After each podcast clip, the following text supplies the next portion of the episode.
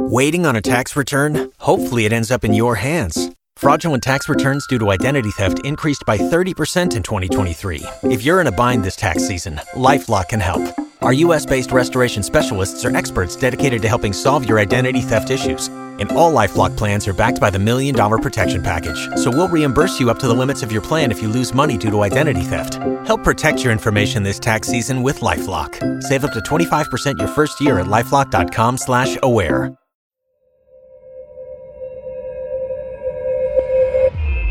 You're listening to a Roddenberry podcast. This episode of Mission Log is brought to you by Star Trek Wines.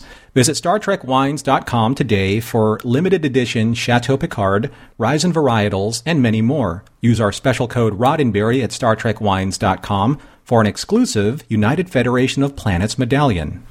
This episode is also brought to you by Rocket Money. Get rid of useless subscriptions with Rocket Money now. Go to rocketmoney.com slash missionlog. It could save you hundreds per year. That's rocketmoney.com slash missionlog. Cancel your unnecessary subscriptions right now at rocketmoney.com slash missionlog. This episode is also sponsored by ExpressVPN. Go to expressvpn.com slash missionlog right now, and you can get an extra three months of ExpressVPN for free. That's expressvpn.com slash missionlog. expressvpn.com slash missionlog to learn more. Mission Log, a Roddenberry Star Trek podcast, episode 473, Innocence.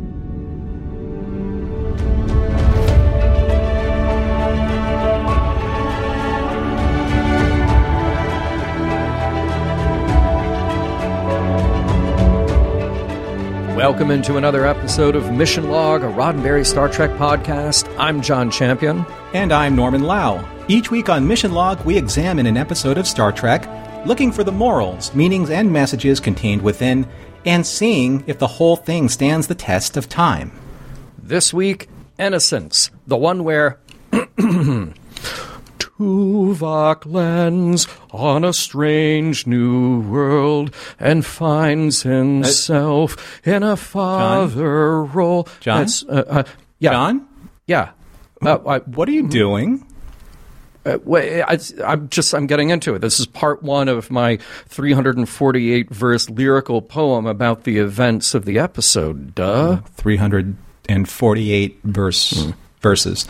Um, I like what I'm hearing, but if you got it down to maybe 200 verses, and then we can talk about this for the next stage show at Las Vegas next year. What do you- Okay. yeah. Uh, okay, fair enough. Fair, fair enough. I tell you what, I'll I'll work on that more. Why don't you tell people how to reach us in the meantime? Mission Log is a conversation about Star Trek. Drop us a line at missionlog at roddenberry.com and join us on Twitter and Facebook at Mission Log Pod. While you're at it, leave us a review and a rating at Apple Podcasts or your favorite podcast platform. And please remember your comments could be used on Mission Log or Engage on the Roddenberry YouTube channel. And we'll have John's trivia in just a moment, but first, a word from one of our sponsors this week Star Trek Wines. Oh, I am so happy with the Star Trek wines, folks. You know, it's that perfect blend of having a product that I enjoy. Certainly, I enjoy on my own and sharing it with other people, but I also love the, well, what better way to say it, the Star Trekness of it all. It, it perfect reproduction props like what we've seen on TV. For example, um, I love that the Picard series of wine, Chateau Picard, you have multiple versions of that. You have the silver label 2401 edition. You also have the classic 2386. And many people may not have noticed that in Strange New Worlds, the 2221, all of these limited edition bottles that look amazing on your shelf. Um, not to mention the Risian wines, uh, both from Enterprise and Picard. Oh, and I love this. I love that they go to the trouble of giving you those stoppers because they know how good the wines look. That a lot of these, they know you're going to reuse that bottle, so you get these high quality stoppers to reuse that bottle. Yeah, much like the the Kanar bottle, which has a standard stopper and then, of course, the on display stopper. Because John, you're right. Uh, once the wonderful product uh, in these bottles are gone, the bottles remain, and the bottles are beautiful, and they are worth being displayed on a shelf, much like again the Kanar bottle and these new Risian bottles. And then, but of course, you have like the wonderful Klingon blood wine, which is fantastic, Yeah. uh, along with all the uh, all the offerings that they have at Star Trek Wines. So do yourself a favor, visit StarTrekWines.com today for limited edition Chateau Picard, Risian varietals, and many more. Use our special code Roddenberry at StarTrekWines.com for an exclusive United Federation of Planets medallion. And now, here is John with this week's trivia. All right. That was excellent. Uh, uh, you're almost doing my way on that. All right. So, trivia for today's episode Innocence. We have a story by Anthony Williams. I Think way back to Cold Fire when we mentioned that Anthony got the story credit on that episode. He worked in advertising at Paramount, and these are his only two Star Trek writing credits. So he had the story concept. That brings us over to the teleplay, which is by Lisa Klink. And we've mentioned Lisa as she was new to the series in season two and had already worked on a couple of episodes, most notably doing the heavy lifting on Dreadnought. Now, here she was given a pitch that was pretty bare bones about Tuvok and kids who kept disappearing. She honed it down to find the themes of Tuvok's fatherhood and mortality along with the twist that was inspired by, of course, F. Scott Fitzgerald's The Curious Case of Benjamin Button. And, of course, returning in the director's chair, longtime Star Trek veteran director James L. Conway. Now let's meet our guest stars. It's time to meet the Drayans. In charge of everything is the first prelate Alcia, played by Marnie McPhail. Now, she started out in Canada as a child actor on the series The Edison Twins in the mid 1980s, and soon after started making guest appearances on American TV shows. L.A. Law, Space Above and Beyond, ER, and others fill out her resume. But we have seen her in our coverage of Star Trek thus far. She had a small role in the movie Star Trek First Contact, which chronologically was released after this episode aired. And remember how I've mentioned the past several times that Borg CD ROM game that I could never play? Well, she's in that too, but I wouldn't know it because I still haven't gotten that far. Then the three Drayan children we meet are Corin, Ilani, and Tressa. Tahj D. Mowry plays Corin, and at the time of this episode, he had a recurring role on Full House. Uh, he has also done a number of projects for Disney, both on camera and in voice roles. Most prominently, he starred in the late 90s sitcom for the mouse called Smart Guy. Sarah Rayne plays Alani, and speaking of voices for Disney projects, she was the voice of Sid's sister Hannah in the first Toy Story movie. And uh, she had a co starring role on the short lived Legacy in the 90s, which also happened to feature Casey Biggs. And later in her career, she appeared in the movie House at the End of the Street. Most prominently featured, of course, Tressa is played by Tiffany Taubman. Her professional on screen credits all occur in the 90s when she had guest roles on Saved by the Bell, Dinosaurs, Mad About You, and the short lived TV version of You Can't Hurry Love. Finally, from Voyager's crew, there's Ensign Bennett, played by Richard Garin, as he is credited here, also known as Richard Cazogne. And he has just a few credits spread over the decades. Dr. Quinn, Medicine Woman, and Jag, to name a couple of those. Spoiler, this is his only episode of Star Trek. If you've ever wanted an episode where kids ask a Vulcan, Are we there yet? Are we there yet? You are in luck this week.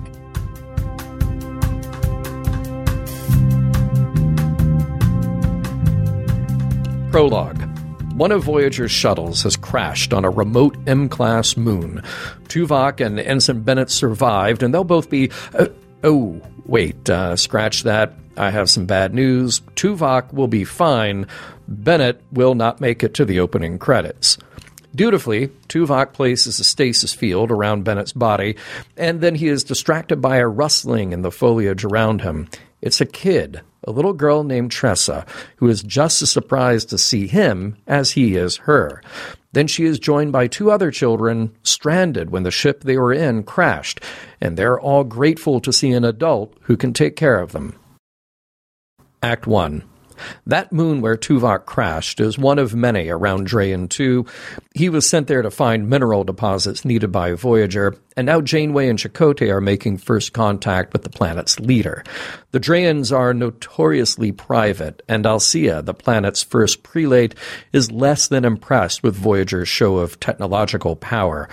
She tells Janeway and Chakotay that her people made a point of eschewing such reliance on scientific advancement by way of a reformation which led them to become isolationist. Nonetheless, Janeway carries on with her attempts at diplomacy. Back on the moon, Tressa explains to Tuvok that she and the other two kids were put in escape pods by the attendants before their ship crashed. Now they are getting anxious to leave, but Tuvok's shuttle is in need of repairs even then, the electrodynamic turbulence in the atmosphere could simply cause them to crash again, and it's what's keeping Voyager from being able to find them and beam them out. Nighttime is coming, though, and the kids are getting more anxious because that's when the Morok comes, uh, the being that takes you away when you die. Ilani, one of the other kids, points to the cave nearby as where the Morok lives, but Tuvok can pick up no trace of another being. The three children insist, though, that it will come at night, and they can only see it when it comes for them, just as it did the additional two children who landed with them and were taken last night. Act 2 Janeway continues the diplomatic tour of Voyager for Alcia. Next stop is sickbay and the charm offensive of the EMH, who truly does impress the first prelate, not only by his knowledge, but by his mere being. The EMH being a construct resonated with the Drayan philosophy that the body is matter and only an illusion. They value the physical body less by knowing that there is an existence on a higher plane, as it were.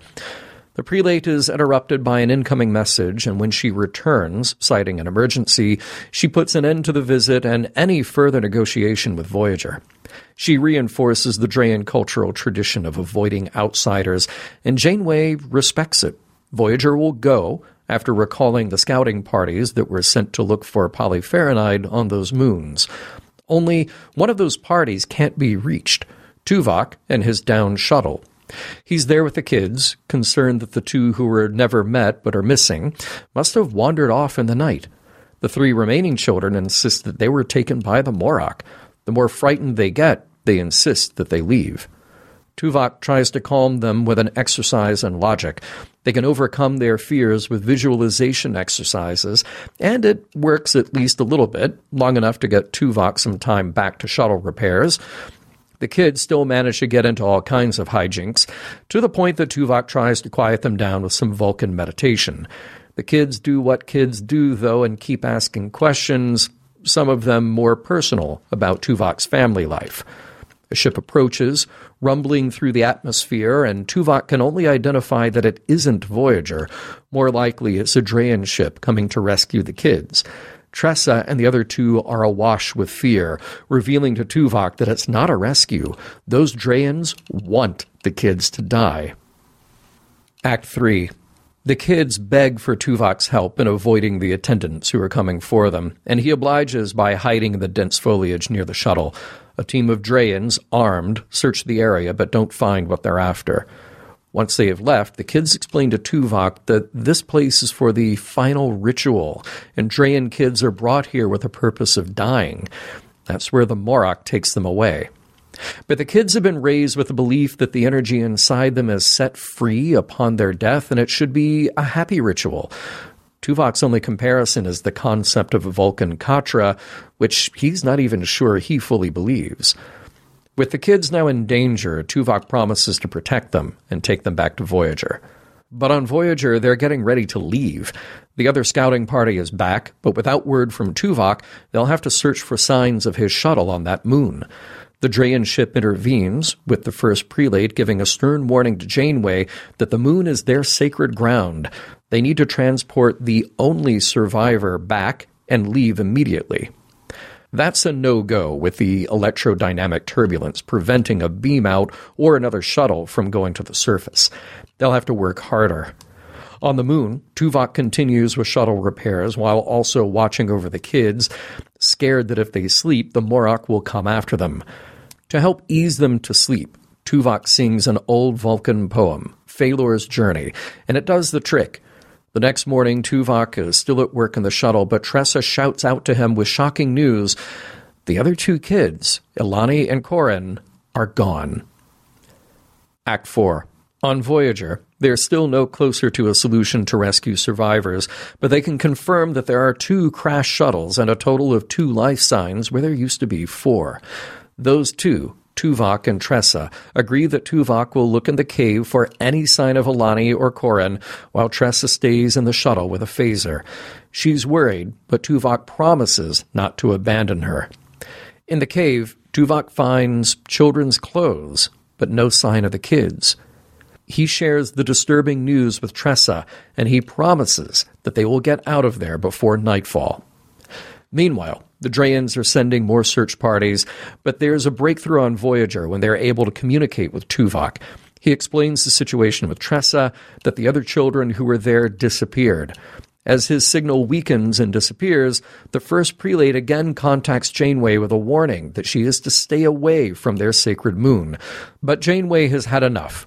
She needs her crew back and will attempt a landing in another shuttle with Tom Paris, a tricky maneuver with the warp coils to ward off some of that turbulence. As soon as they launch from Voyager, a Drayan shuttle chases them down, and Janeway prepares to charge the shuttle's weapons. Act 5. Meanwhile, Tuvok and Tressa are preparing to lift off in the shuttle that's on the surface.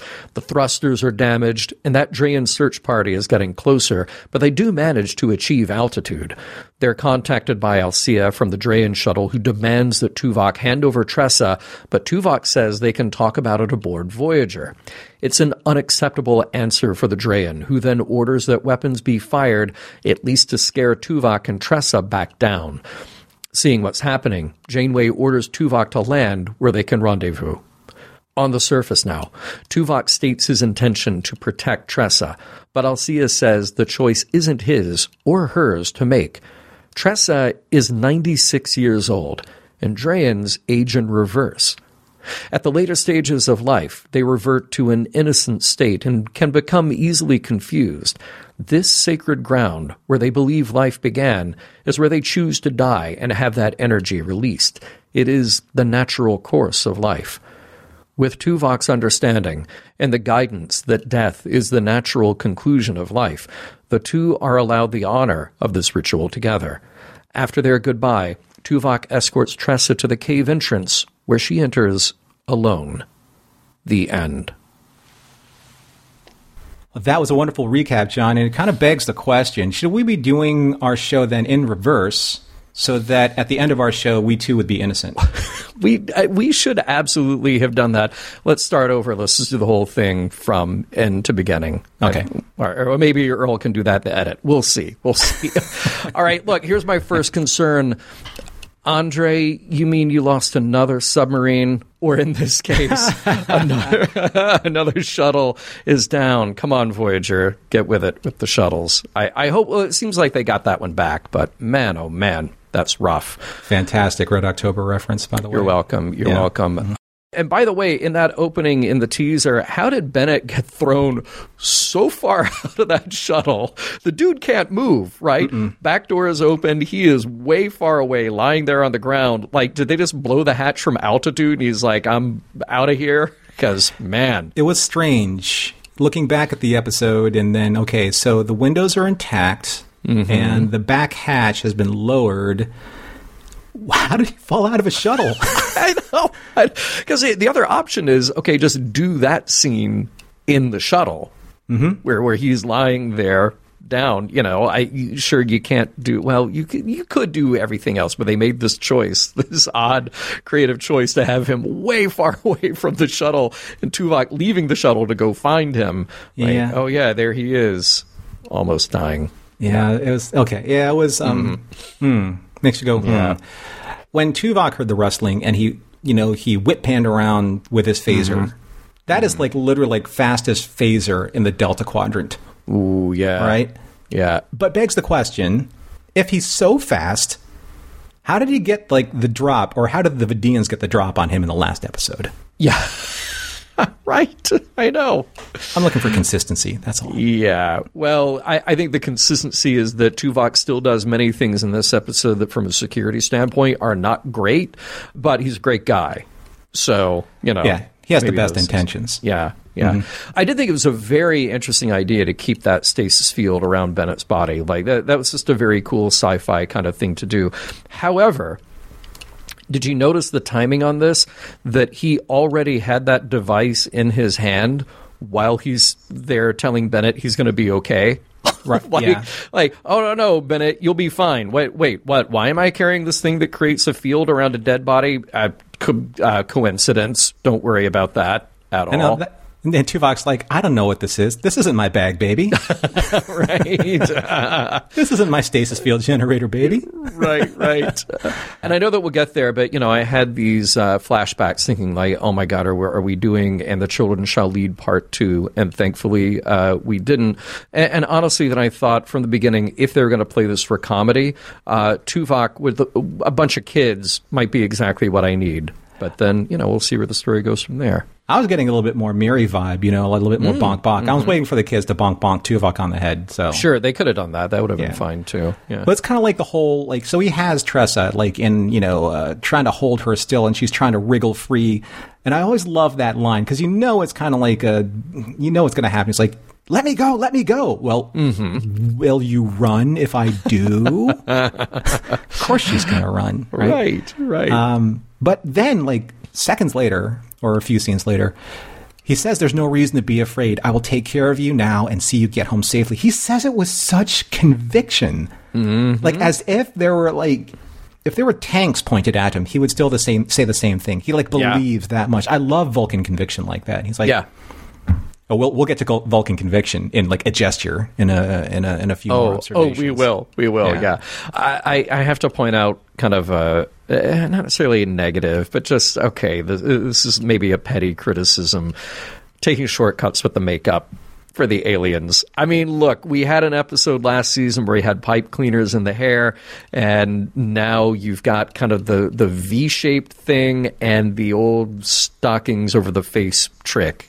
I mean, it just seemed a little weak, but but honestly, I can understand this is a shortcut in the context that you have to do a lot of alien makeup on kids and there are strict limits on what you can do to kids and how long you can have them in makeup. So I guess you have to scale that for adults. You just put a thing over their face and then hopefully we won't pay attention. I did like the old school, almost TOS like just makeup, makeup, right? Just kind of mm-hmm. painted makeup on the kids. Yeah, yeah, yeah. I thought that was kind of. I mean, it, still, it worked for mm-hmm. me. Things that don't maybe work for me as much anymore. Uh, some of the things that maybe Chakotay brings up in his native uh, indigenous tongue, uh, the Omnahu Pezniayetsa, or however you pronounce that. From the spirits of my people, it means peace in your heart, fortune in your steps. Mm-hmm. So, does that come from the rubber people, the rubber tree people, or the ancestors from the moon? I'm the originators of your tribe people. Oh, that's good. Right? That's good. Yeah, we won't know. I'm not exactly sure. Yeah, one of those. I do have to ask because speaking of Chakotay and his attempts at diplomacy, did it ever occur to him or Janeway to maybe have the Drayan delegates over for a drink before showing them the engine room? Like, like, what a weird cut. They're in the transporter room. Like, all right, here's our engines. right. come on.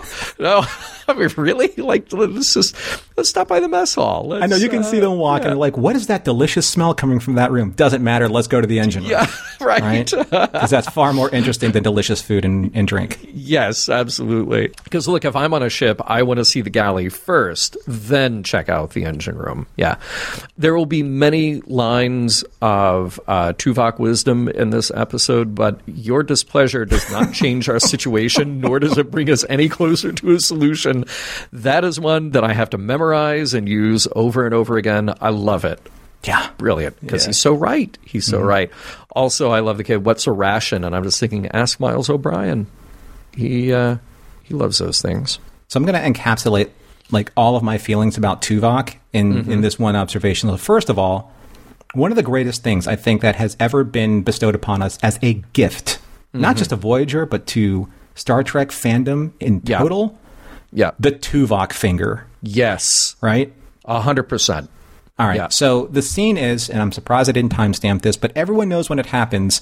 One of the children is asking uh, Tuvok something, and he, I think he's just fed up, and he just turns, he just whips like as fast as his phaser draw, and he throws that finger up at those kids, and you could just feel it. There's like a force wave that like hits everyone like through the TV, and that's just basically Vulcan for fed up, right? yes. Yes. Tuvok's finger also is the album name for this episode. If you're keeping score. Perfect. Perfect. Yeah. And for anybody who's not in the Mission Log Discord, that has now become a meme on its own, and there will be many iterations of that meme that hmm. happen. So mm-hmm. good, so good. I, I found it interesting that Kes has been coaching the EMH about diplomacy, and, and again, I wonder like why not? Look, Kes is great. Why not somebody else? Since everybody else has given up on coaching the EMH on anything, it's just Kes. She's going to teach him all kinds of stuff. after him blurting out her advice, you know, to Danara when he was cutting into her brain, maybe she's like, if I advise him, I might need to stick around just in case. Yeah, yeah. Slow Yeah. down. Yeah. Uh, yeah. Love Tuvok working on fear control with the kids. I mean, I, I wish I were that good. Um, and I know that I'm not because I know that, like Tuvok, I am terrible by speaking in rationalities to kids. so I really, I feel for Tuvok here. This is probably why I'm not a parent because I would just do what he does. And, you know, he wins them over eventually. But man, some of those are, are cringy. I love it. And I do love, like, they ask him, what are your kids like? Well behaved. The shade Just such shade. Perfect Tuvok shade. timing is so good. And his line, I mean, it, this is when you use humor to its best in Star Trek, because when they're talking about Falor's journey being 348 verses, and he just states matter of factly, it may not be necessary to include the complete narrative. Like, that's, it's delivered so perfectly, and it's hilarious without hitting you over the head with the jokes. Technically, if we want to kind of maybe force the issue, he's saying there were he sang one verse which left us with 347 verses to go. Oh my God, you're right. That's our 47. Nice. Yeah. just saying, right? Yeah. Yeah. So Tuvok singing a lullaby to the children, uh, it continues that fine tradition of Vulcan bards, you know, in Star Trek, like Spock and Plato's Stepchildren. Yeah, yep, Remember? very much so. Yeah, Yeah. and uh, a bit that I did not include in trivia, but uh, I do know that Tim Russ was concerned about the idea that he would be singing in there, and they didn't want it to sound like sappy or gimmicky. Uh, so he let Lisa Klink know, and they they agreed on this thing that would be sort of somber and almost medieval sounding. They were both very pleased with it, and then Lisa Klink got an ASCAP uh, royalty for writing that song. Oh, wow. So yeah, yeah. So good, good for her. Good for them all around. There's a, a special effect I want to point out. I, I applaud the ambition of the CG of the shuttle launching from Voyager. It's not an effect that held up really well, but uh, you know, at least we got it in there. Yeah. I mean, I know that we needed to give, you know, the captain and Tom something to do. I just felt like they spent so much time launching a shuttle. Hmm, you know, hmm. they just went, let's go through the corridor, into the shuttle bay, into the shuttle, fire it up, do all the controls, launch, go through, you know, the launch bay doors and all this kind of stuff, then go into the atmosphere and talk about stabilize. I mean, it's just, I get it, but you can just do that like by launching a shuttle and getting into the atmosphere. You don't really have to go through the whole process, do you? They, they they spent a lot of time talking about how they're not going to do all the pre-launch sequence. they spent more time talking about how they're not going to do it than they probably would have spent doing the pre-launch. Yeah. It's just one of those things where you can see, you know, maybe in in TOS or even in the next generation, it's like you know, take a shuttle down and find the kids. You're like, okay, so you see the shuttle leave. Get to the planet and get back to the story. Uh, it's just one of those things. I don't know it's a nitpick, but I think it's a valid nitpick. Like, you know what? You don't. Sometimes this is one of those just show, don't tell moments. Yeah, Yeah. Oh, you know? totally, totally. I, I have to say that you know the many things to laud about this episode. I the sincerity of those final moments of the Crysata with Tuvok there for Tressa played so nicely. Speaking of moments where you show don't tell, I thought their dialogue was really tight and efficient, and it just got us to e- exactly that final moment that we needed to see, which was handled beautifully. Did you say tight like a tiger? I did tight like a tiger. tiger. Yep. I, I have to throw a little bit of levity in here because I think of that scene and it actually just starts choking me up. Mm. Yeah. Either that or it's just all the bunny hair floating around in my room. That's it. You know, there's something in my eye, John. Yeah, yeah, that, that is it. It's the bunny hair. That, that- Yeah. That's all. Hey, look, I will lighten it up by saying this, and, and maybe I'm being sincere here, maybe not, but um, I, I just I have an idea. Every now and then, we like to pitch an idea retroactively to Star Trek. It help maybe solve a lot of problems. So here's my idea this week: shuttles have to take pattern enhancers with them all the time or or starships have to have probes that they can drop down that will contain uh, uh, like a comms relay and a pattern enhancer like a lifeline. Like maybe that's something they could look into for next time. Did everybody, you know, go? Before we started fleeing from the existential terror, the existential terror does not allow for rest stops. we'll get right back to innocence after a word from this week's sponsors first up it's rocket money No, John, I, I hate admitting this, but I'm kind of an old fashioned guy when it comes to, I don't know, saving money. Mm, right? okay that's not such a bad thing to be yeah Well, I mean, I, I'm old fashioned because, you know, I look at my accounts and then I, I try and find the ones that I'm paying for and the ones that I'm still paying for but not really using. So there's like, you know, there's receipts and paper and notebooks and scribble like everywhere. And what I really would have liked to have had is something that we're going to talk about right now, and that is Rocket Money. Because Rocket Money and maybe some people remember them as Truebill. Rocket Money is a, a way to be able to find these subscriptions that you don't use, and they will cancel them for you. That is brilliant. So think long and hard about this, dear audience. Think about your subscriptions, maybe the ones that you have forgotten about. Does that mean that you're wasting money? Because get this 80% of people have subscriptions that they forgot about. That means that a significant portion of our audience and the people making this show have subscriptions that we have forgotten about. Maybe it's for an Amazon Prime account you don't use, or, or Hulu, or another streaming service that you just don't use. So the app to use to help you track down all those expenses, well, Uh, to help you no longer waste money on subscriptions that you don't use. You've heard of it. That's right. It's Rocket Money, and as Norman just said, formerly called Truebill. So, do you know how much your subscriptions actually cost? Most Americans think that they spend about 80 bucks a month on subscriptions. The actual cost closer to $200 or more. Yes, so you, yes, you, you could be wasting hundreds of dollars each month on subscriptions that you don't even know about. And the app that we like to use to take care of all of that is Rocket Money. So the app shows you all of your subscriptions all in one place and then cancels whatever you don't want or whatever you're not using anymore. So Rocket Money can find even those subscriptions that you didn't know you were paying for. You may even find out that you've been double charged for a subscription. I mean, this is your money. You know, this is this is what you have earned. You have worked hard for it and you should save as much of it as possible or don't waste any of it if you can't if you can possibly can help it. So to cancel a subscription, all you have to do is press cancel on the app and then Rocket Money takes care of the rest. So get rid of useless subscriptions with Rocket Money now. Go to rocketmoney.com slash mission log. Seriously, it could save you hundreds of dollars a year. That's rocketmoney.com slash mission log.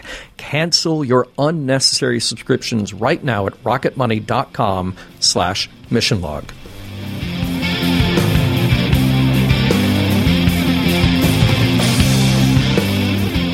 Hey, Norman, it is that time of the year. It's holiday time, right? And, Right. you know, yeah. And maybe you or I, maybe we sit down and watch some classic Christmas movies or, you know, Thanksgiving parades or heartwarming holiday rom coms, or maybe, just maybe, you're tired of those. because I know I know that I can watch some of those and that I'm fed up, that I'm done, and I need to move on to something else. And that's why this holiday season, I've decided to, uh, well, you know, give myself and give others the gift of ExpressVPN.com. And you may ask yourself, well, why is that a gift that has something to do with watching holiday movies or not? Well, it's because ExpressVPN is an app that lets you change your online location.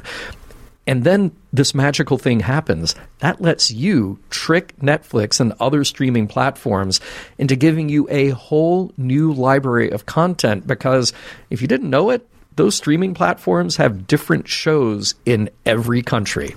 So not to shame myself or to out myself here, John, on the show, but it's so okay. So this so this week, okay. So I've been using ExpressVPN to binge. Uh, let's just say a, a variety of uh, what do you call them? Um, those those marks of the hall shows. Oh, you know, yes, I'm just okay, I'm, I'm being yes. you know fancy with my wording here, but those shows, the ones where you curl up with a blanket Mm-hmm. and uh, eat ridiculous amounts of I don't know like you know peppermint bark and you know with uh, like super super sweet cocoa. Those Yeah. kind of shows, you know. So Sure, that's what I like. I'm sure many of you out there like that as well. Yep. Hit me up later. Let me know. So using ExpressVPN is very simple to do. You fire up the ExpressVPN app on your computer or on- your mobile device, and you can change your location and refresh whichever streaming platform that you're using, like Netflix, and that's it. Uh, ExpressVPN lets you choose from almost 100 different countries. So just imagine all the the streaming libraries that you can go through. But it's not just Netflix. ExpressVPN helps you access more content on all the streaming services like Disney Plus, BBC iPlayer, and YouTube, just uh, to mention a few. And actually, you named uh, the one that I use most frequently. That's BBC iPlayer. I love getting all of that content from the BBC that I would not otherwise be able to see here. Now, I've tried some other VPNs in the past, and honestly, they're slow. Um, but the reason that I love and you, Norm, love and use ExpressVPN is that it's fast and it's easy.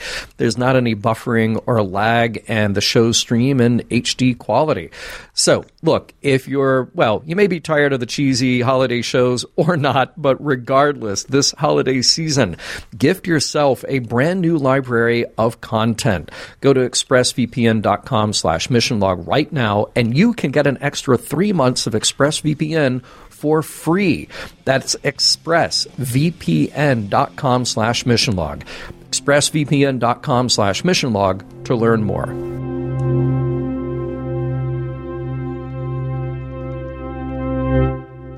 All right, Norman, I mentioned it in uh, earlier parts of the show here and in trivia because that, that was a clear influence on the script that we had, and that is the F. Scott Fitzgerald short story, uh, The Curious Case of Benjamin Button. Of course, made into a movie. You've probably seen the movie as well. But I, I, I really, you can see where Fitzgerald was coming from and how this could show up in other science fiction stories as well. That we play with the idea of aging as reverting back to a childhood state, or maybe more to the point of vulnerable state. I, I think that's the metaphor, the parallel that, that they're actually playing with here. And I, I really appreciate it in a story like Benjamin Button, or like I said, it, it's a, an idea that's been used before.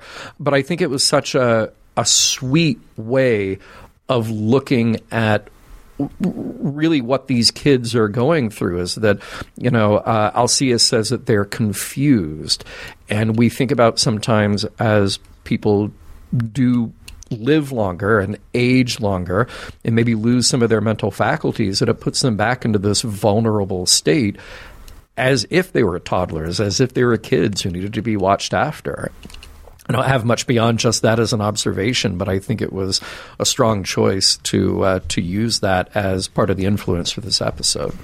I found it really interesting that in this uh, in the plan to kind of like subvert our expectations, you know, for this episode, that the Drayan elders, you know, the ones that that met with Janeway and uh, the first prelate, Yes, yes. how serious she was and how uh, dedicated to preserving the traditions of their culture um, that has uh, refuted technology and what technology has done to their culture. I think that plays into a lot of, uh, you know, maybe like where we see these children uh, end up because this tech, this culture that's devoid of uh, the technology that has that at, at one point in time put their society on the brink of disaster This is the kind of technology that maybe uh, could have united them or kept them informed or kept them at least uh, in, in a way where uh, they weren't as confused. You know, like maybe there were medical technologies that would have helped these children or these elders, you know, mm-hmm. uh, gracefully slide into these final days of their existence. And because we're essentially this planet, you know, if we want to take a look at like the real world analogy of this planet, this planet is essentially like a nursing home or hospice, mm-hmm. right? Where mm-hmm. uh, these children or these elders can live out their final days with uh, a certain sense of dignity. Mm-hmm. Yeah, I well, you mentioned wow, yeah, you mentioned a couple of ideas there that really struck me, and uh, the first one is that there's so much that we don't know about the history of this planet's relationship with science and technology, mm-hmm. and maybe it's better that we don't. But I'm also picturing in my head, you know, the novelization that digs really deeply into that, because at least on the first viewing of this episode, the final ritual, it, it, the, the whole show takes this very dark turn. And I, I'm very interested in that, well, partly as a through line for Voyager, because Voyager, I think, more so than some of the other series that we've tackled so far, has this through line about death. You know, we talked glowingly about emanations, how that was such an interesting way to discuss and approach death. And maybe we didn't get all out of that episode that we wanted. But there's really an attempt to go there and take on this heavy topic.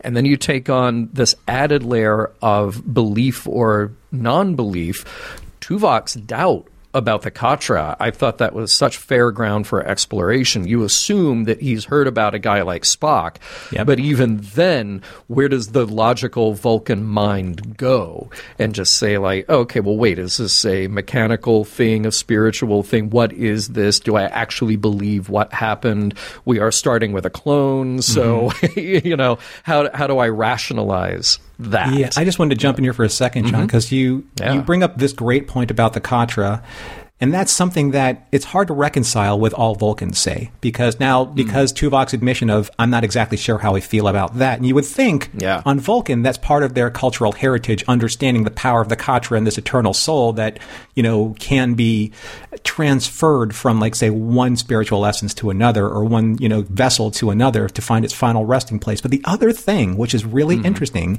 is uh, we've had a couple of uh, examples of Tuvok and his relationship with his family and his his children, mm-hmm. right? So how does mm-hmm. love fall into the balance of a culture that has been, or at least for several of the people that we know, several of the Vulcans mm-hmm. that we know, have dedicated their lives to, uh, I wouldn't say uh, ignore their emotions, but uh, but harness them in a way that they need to be used when they need to be used. You know, so it's not like the Vulcans completely ignore what they are. And I think that they lean into them sometimes when they have to.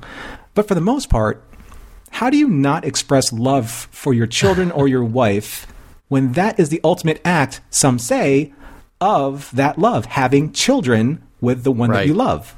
Well, see that that's what's so interesting to parallel. Like I can't think of anybody other than Tuvok being the centerpiece of this episode, because you have this incredible parallel of these these competing, uh, not not always contradictory, but these competing factors of well, you have belief, you have ritual, and you have cultural context.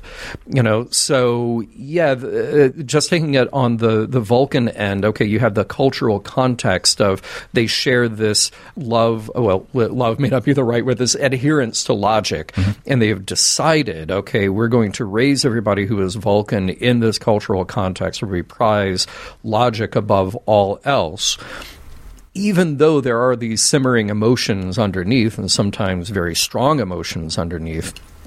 And why do they do that? Well, okay, they have certain rituals to uh, not enforce, but at least to uh, enhance that you know, uh, uh, to to sort of uh, keep everybody on the same page.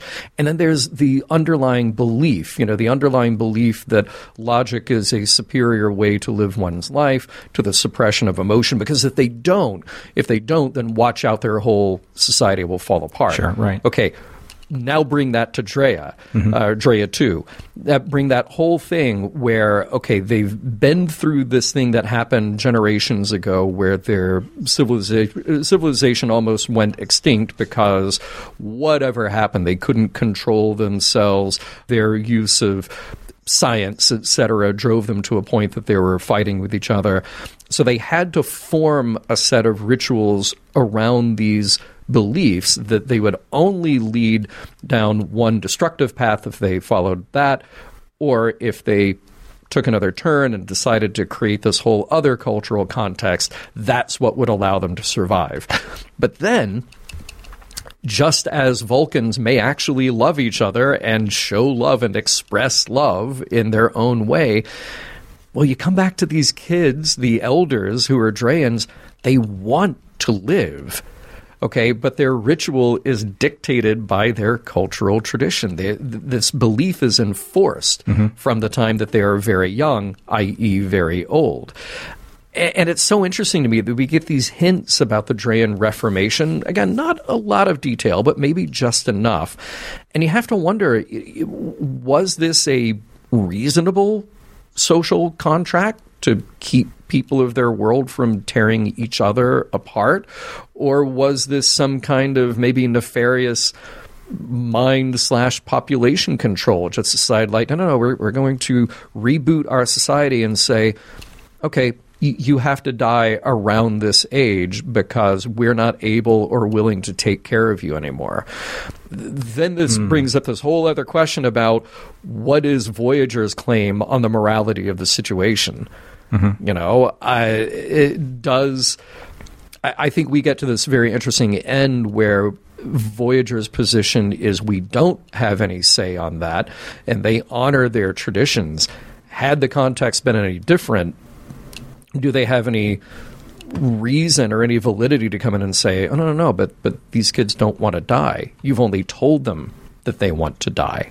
Right. It's a, a fixed cultural pattern. And we've seen that happen in Star Trek before.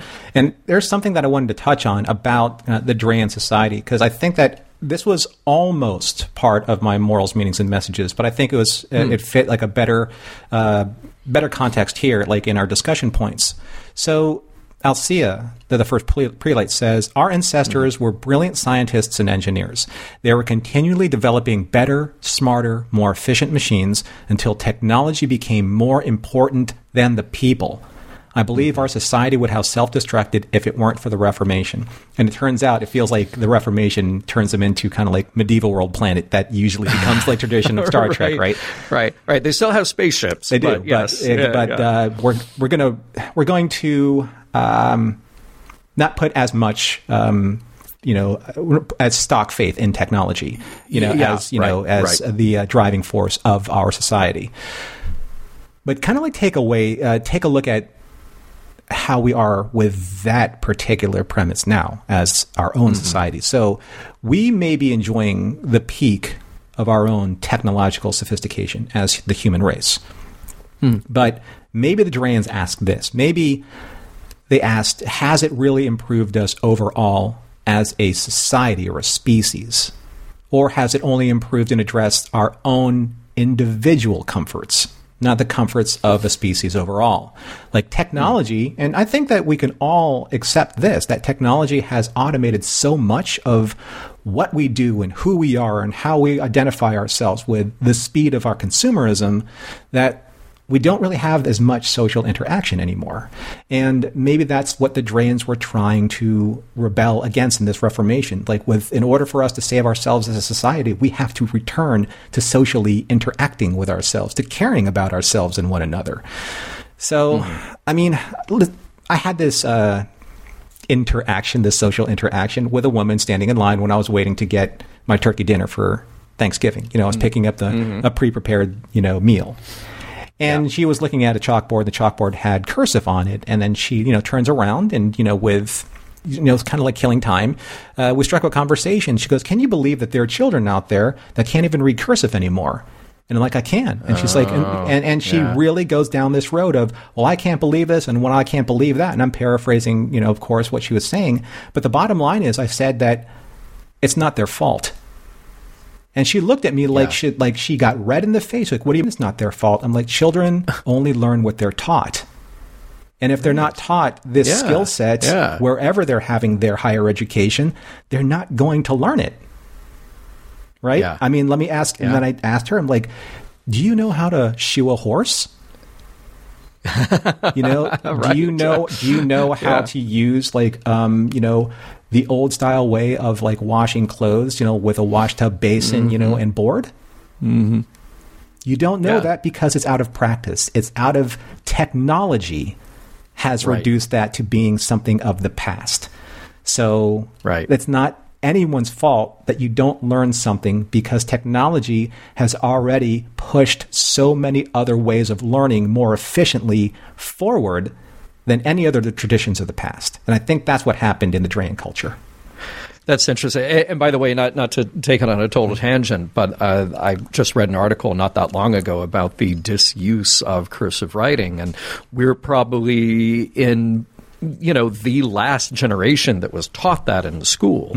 Um, and even then i never use it and i have a hard time reading it. But then i think okay now we have technologies though that not only are better at reading uh, cursive, but uh, can read lost. Well, not entirely lost, but can translate other languages.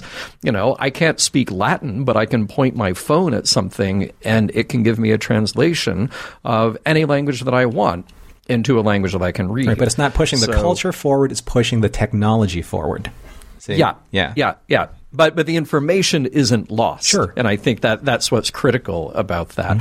I want to switch gears here for a minute because I think this is such a a, a provocative part of this story, and um, I, I kept coming back to it uh, sometimes with horror and, and sometimes with great appreciation.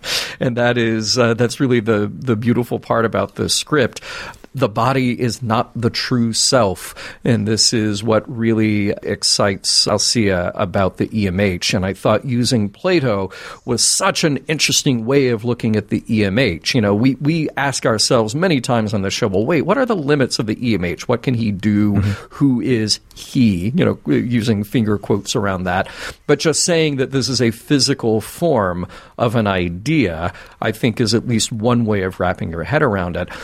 But here's where I'm going to part ways with this interpretation of Platonic philosophy, because I do think that it drives a darker side of the Drayan culture and their death ritual if our bodies are just reflections of some ethereal ideal, the imperfect meat of a spiritual perfection, then how can they not see the body as something that is disposable? It, it, it's you know it's an empty promise that devalues the physical body. So you know I'm sorry whether it's turning off the EMH's computer or starving the brain of oxygen, that's the mind and the body gone at the same time. I, I, I have a problem with that as a guiding philosophy, maybe because then I look at the Drayans and I think, okay, but how hard did they try? How hard did they work to try to come up with a solution where they don't just send people away to a moon to die? Let's say that Tressa is, by our equivalent, 12 years old. Is that another five, seven, eight, ten years of valuable life that she has that could be productive? I don't know. Or is there something that Drayan science come up with to extend their health span beyond their lifespan? Yeah, I, I think we're missing maybe a few key ingredients again with uh, maybe some additional scenes that could have been in place, you know, or you could have used uh, some of that shuttlecraft launch sequence exposition and told a little bit more story where again this refusal to live underneath the influence of technology in a way has caused a schism in their soc- schism. in their society where some people believe that the body is not the true self or technology is the truth of their existence and that's where probably the uh, their civil war came into play Uh, Alcia has this chilling line to chilling to me. Our connection to a higher plane is more important than our attachment to this brief existence, however real it may seem. And I just want to say, Alcia, that's the only reality you've got. That's the only reality that you are promised right now because you don't, oh, once your energy disperses into the nothingness, you actually don't know what's there. And it just seems like I, I, I sort of appreciate the ritual aspect of it. I appreciate the cultural heritage aspect of it. But I also want to say, I look at this exchange between Tuvok and Tressa. Tuvok says, There is more in each of us than science has yet explained. Yeah, true. Absolutely. But that doesn't mean that then you can replace that unexplained thing with an explanation that is just comforting or interesting or culturally relevant to you. Tressa comes back and says, I know we should have more faith. It's wrong to be afraid of death. And I would say, Tressa, it's not wrong to be afraid of that. It's not wrong to have anxiety and worry and concern about the unknown. And at that point, it is unknown. It is not a thing that just gets replaced with whatever the comforting belief may be.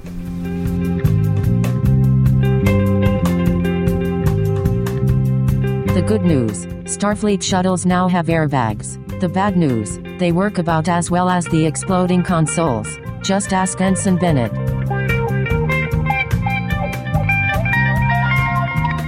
You know, sometimes, John, uh, some of these episodes they start light and heavy, and some start heavy and end heavy. And I think this is one of those episodes where we have a lot to talk about. There's a lot to think about, and uh, let's see if it holds up to our mission log mission statement. Yeah. I you know, last week I said something about that being an episode that you could just plug into any series from TOS onward, and that was not an insult at all. It, it, it means that you know we're telling these types of stories that our our characters have room to play, and we believe it. You know, just imagine Spock with a bunch of kids in this situation. And then imagine Kirk with the diplomatic crisis that's happening. Or imagine Data and Picard in those roles. It totally works. And that said, I'm really glad that we got what we got here because we just had a discussion about how specifically Tuvok's family experience and his Vulcan background informed and paralleled what we were learning about the Drayans and how those cultures maybe, again, were parallel or clashed, and how we as the audience got to be, well, a little put off by these rituals, but then come to a place of at least somewhat understanding with what was happening, even if we don't fully agree this episode kept revealing itself to me the more I watched it. It was familiar and fun in the places that it needed to be. But at the end of the day, we got an episode that was really about some big ideas. And and more importantly, we have had a long run of episodes where Tuvok is just there in this functional role. But Tuvok's strength is when we actually get to see him as a person. We get to mm-hmm. dig into eh, eh, his thoughts, his feelings, and yes, we know he has feelings, his family life, and this, for lack of a better word, humanity that comes out when dealing with a situation like this. I thought this had all the great hallmarks where this doesn't need to be an effects heavy or an action heavy show. It just needed to put the characters in an interesting situation and let that play out and let us sit with the reality, the truths of what was going on there, and allowed us to play around with these heavy ideas, again, in the tradition of what Gene Roddenberry wanted to do, slip in a few heavy ideas from time to time, and this episode does it. So I think this is one of those is kind of like the sleeper hit. You may Yeah. look at it on the surface and just go like, "Oh yeah, it's the one with Tuvok and the children." Watch it again, then watch it again, and then get mm-hmm. back to me because there's a lot more going on here. Yeah, how about you? Well, you know, I, I'm glad that you phrased it that way because when we look uh, whether or not these episodes hold up, sometimes in our first viewings, they they don't because they don't they don't. Uh, I guess they don't settle uh, sometimes in just one viewing, and we don't see the nuances in just one viewing. But one of the things I love about the mission log format and what we do because we need to watch these episodes multiple times for the observations and mm-hmm. for the discussion points and now for the understanding of if they hold up over time or finally getting to our morals, meanings, and messages, we find things that we don't see automatically and we mm. don't see initially.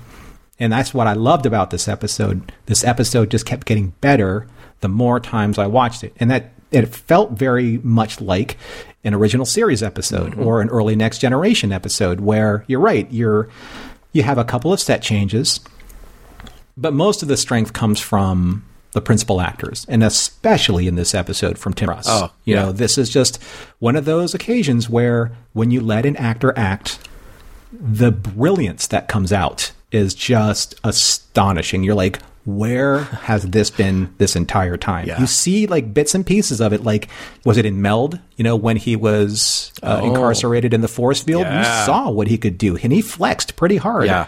But that was just momentary, you know, on occasion.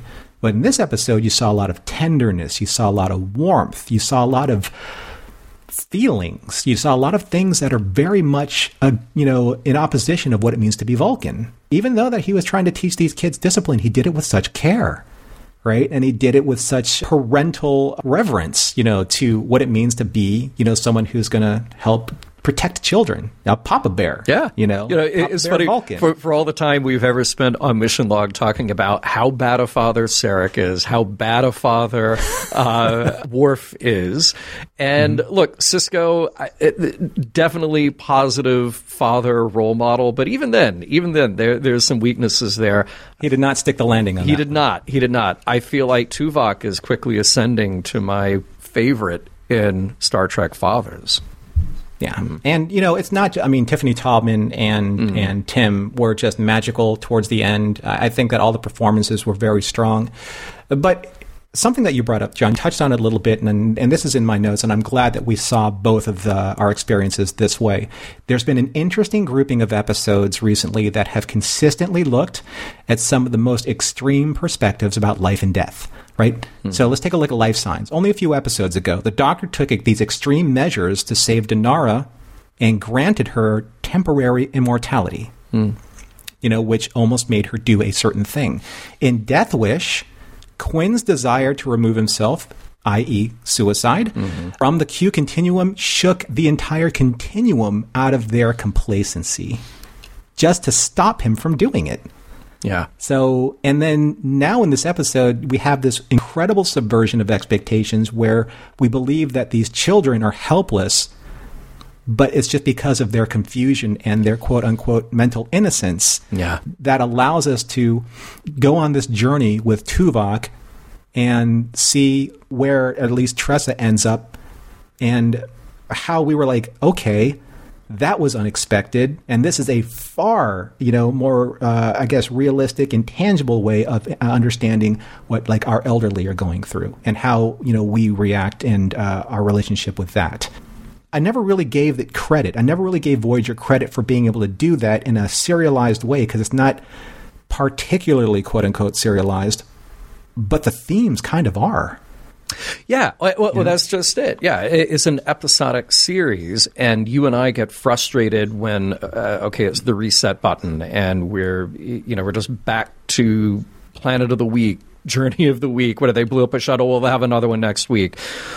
But there's this heaviness. There, there's this theme of exploring death that has come with so many of these very good episodes, and and this one right there among them. Voyager has had this really nice streak here in the second half of season two, which has been. Uh, well, for lack of a better word, fascinating to watch. So, how about I, I take it that means that the episode holds up for you. Uh, Yeah, and it did again. More the more and more and more I watched it, you know, it, Yeah. it really did. Yeah. what about uh, morals, meanings, messages? What do we take away from it? Well, I, I found this interesting. Now, I wanted to go earlier with kind of like this understanding of technology, like versus like human interconnection and how it was lost in the Drayan culture. That's something that I was like, okay, I'm almost there. But I really loved what Janeway said in the course of all of this, and especially at the end, where I think that she was almost speaking for us as the audience, where we finally understood like what was happening with these children, and then we finally understood like how the Drayans or how Alcia they um, they also didn't communicate their intent in the in the clearest way to create this relationship with us. Yeah. Right. So Janeway said, "I hope you can accept my sincere apologies for disturbing your traditions." Mm-hmm. And then Alcia says, "Perhaps we have each misjudged the other, Captain." And then Janeway said, and this is this is as fine of a message as Star Trek can promote. Mm-hmm. I would hate to let that ruin any possibility of friendship between our people. So that in and of itself is at the, what the very heart of Star Trek has always been about being able to come together and resolve our differences through discussion and sharing information and overcoming misunderstandings and misinformation by simply talking to each other. That's all it takes is just when when you have that moment when the adrenaline's low, when the energy has dissipated through the room and you have the ability to find and seize that moment where you can talk and literally understand every single finer point without and maybe this is the Tuvok's point without the influence of emotion to the logic, you might be able to actually do something and connect. I'm so glad that that was your takeaway. That actually plays in very well to my first uh, observation here for the morals, meanings, messages, because I, I was thinking about how this show, this episode, is about these perceptions and perspectives culturally that never quite align because they don't even know yet to have the conversation about what's happening. You know, to Janeway, it's like, look, here's just another culture. We have to negotiate to get what we want and hopefully, you know, not leave with another enemy on our hands. And then here's Tuvok, I need to take care of these kids. And here's these kids, we're afraid we need somebody to take care of. But they, they keep missing each other in what they actually need to explain to mm-hmm. have a mutual understanding. And I love that the, this is playing with these shifting cultural perspectives. So think about it. To the kids, there is no other concept, there's no other way they have to think about growing old and facing death than what they know. How, how could they not? This is all that they know. To Tuvok, unless there is some other culture and you know Vulcan contact history that actually does this, there's no other way than what he knows about the cycle of life, birth and growing old and death. They all, everybody in this episode has to reset their understanding and expectation in order to find that common ground. And yeah, the Drayans were not forthcoming when they very much could have been. The kids are the innocents in this because they they simply don't know. They're they're they don't have the mental faca- faculty at this point to discuss it. Mm-hmm. But this is all a matter of that communication, being able to set each other on their own kind of cultural and philosophical expectations. We got there a little bit with the EMH but then we needed to go a step further for them to hopefully avoid the the conflict that they had. But what I love about this episode, I think what's most compelling to me is the place that it occupies in this very difficult conversation. How do we have, and you, you were just hitting on it, how do we have these deep, important conversations about belief and truth while respecting those cultural traditions?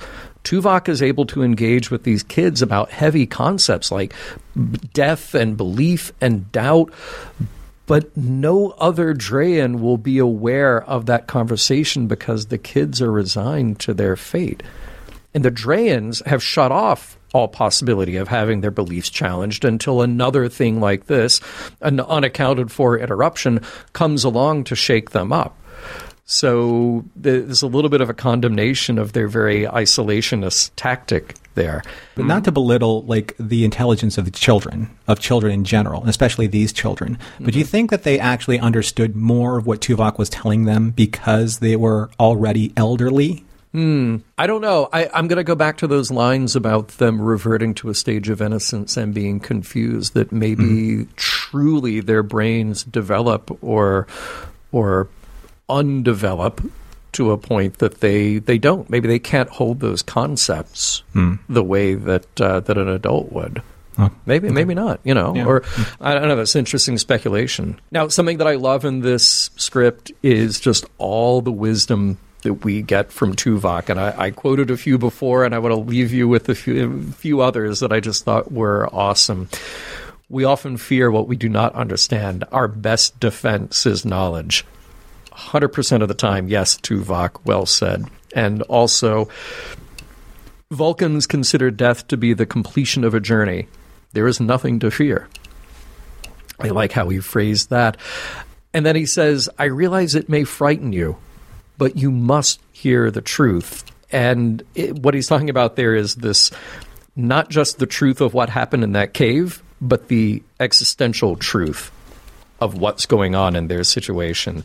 So I'll supplement that with one of my favorite Carl Sagan quotes that I have shared on this very podcast before, but it's worth sharing again. It is far better to grasp the universe as it really is than to persist in delusion, however satisfying and reassuring. Mission Log is produced by Roddenberry Entertainment. If you would like to support us directly, you can do so at patreon.com slash missionlog for early access to shows and the Mission Log Discord. Our website is missionlogpodcast.com, and for more Star Trek news and discussion, visit trekmovie.com. On the next Mission Log, The Thaw.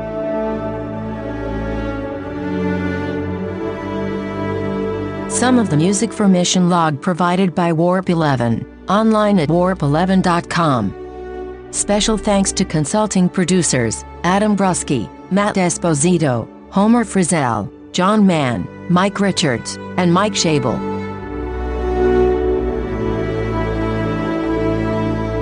Everyone should have known better than to visit a planet with a dielectric field. I mean, any field that starts with die seems like bad news.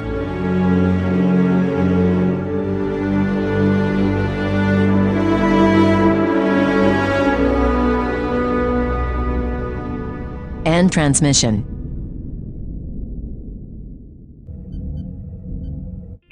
This is a Roddenberry podcast. For more great podcasts, visit podcast.roddenberry.com.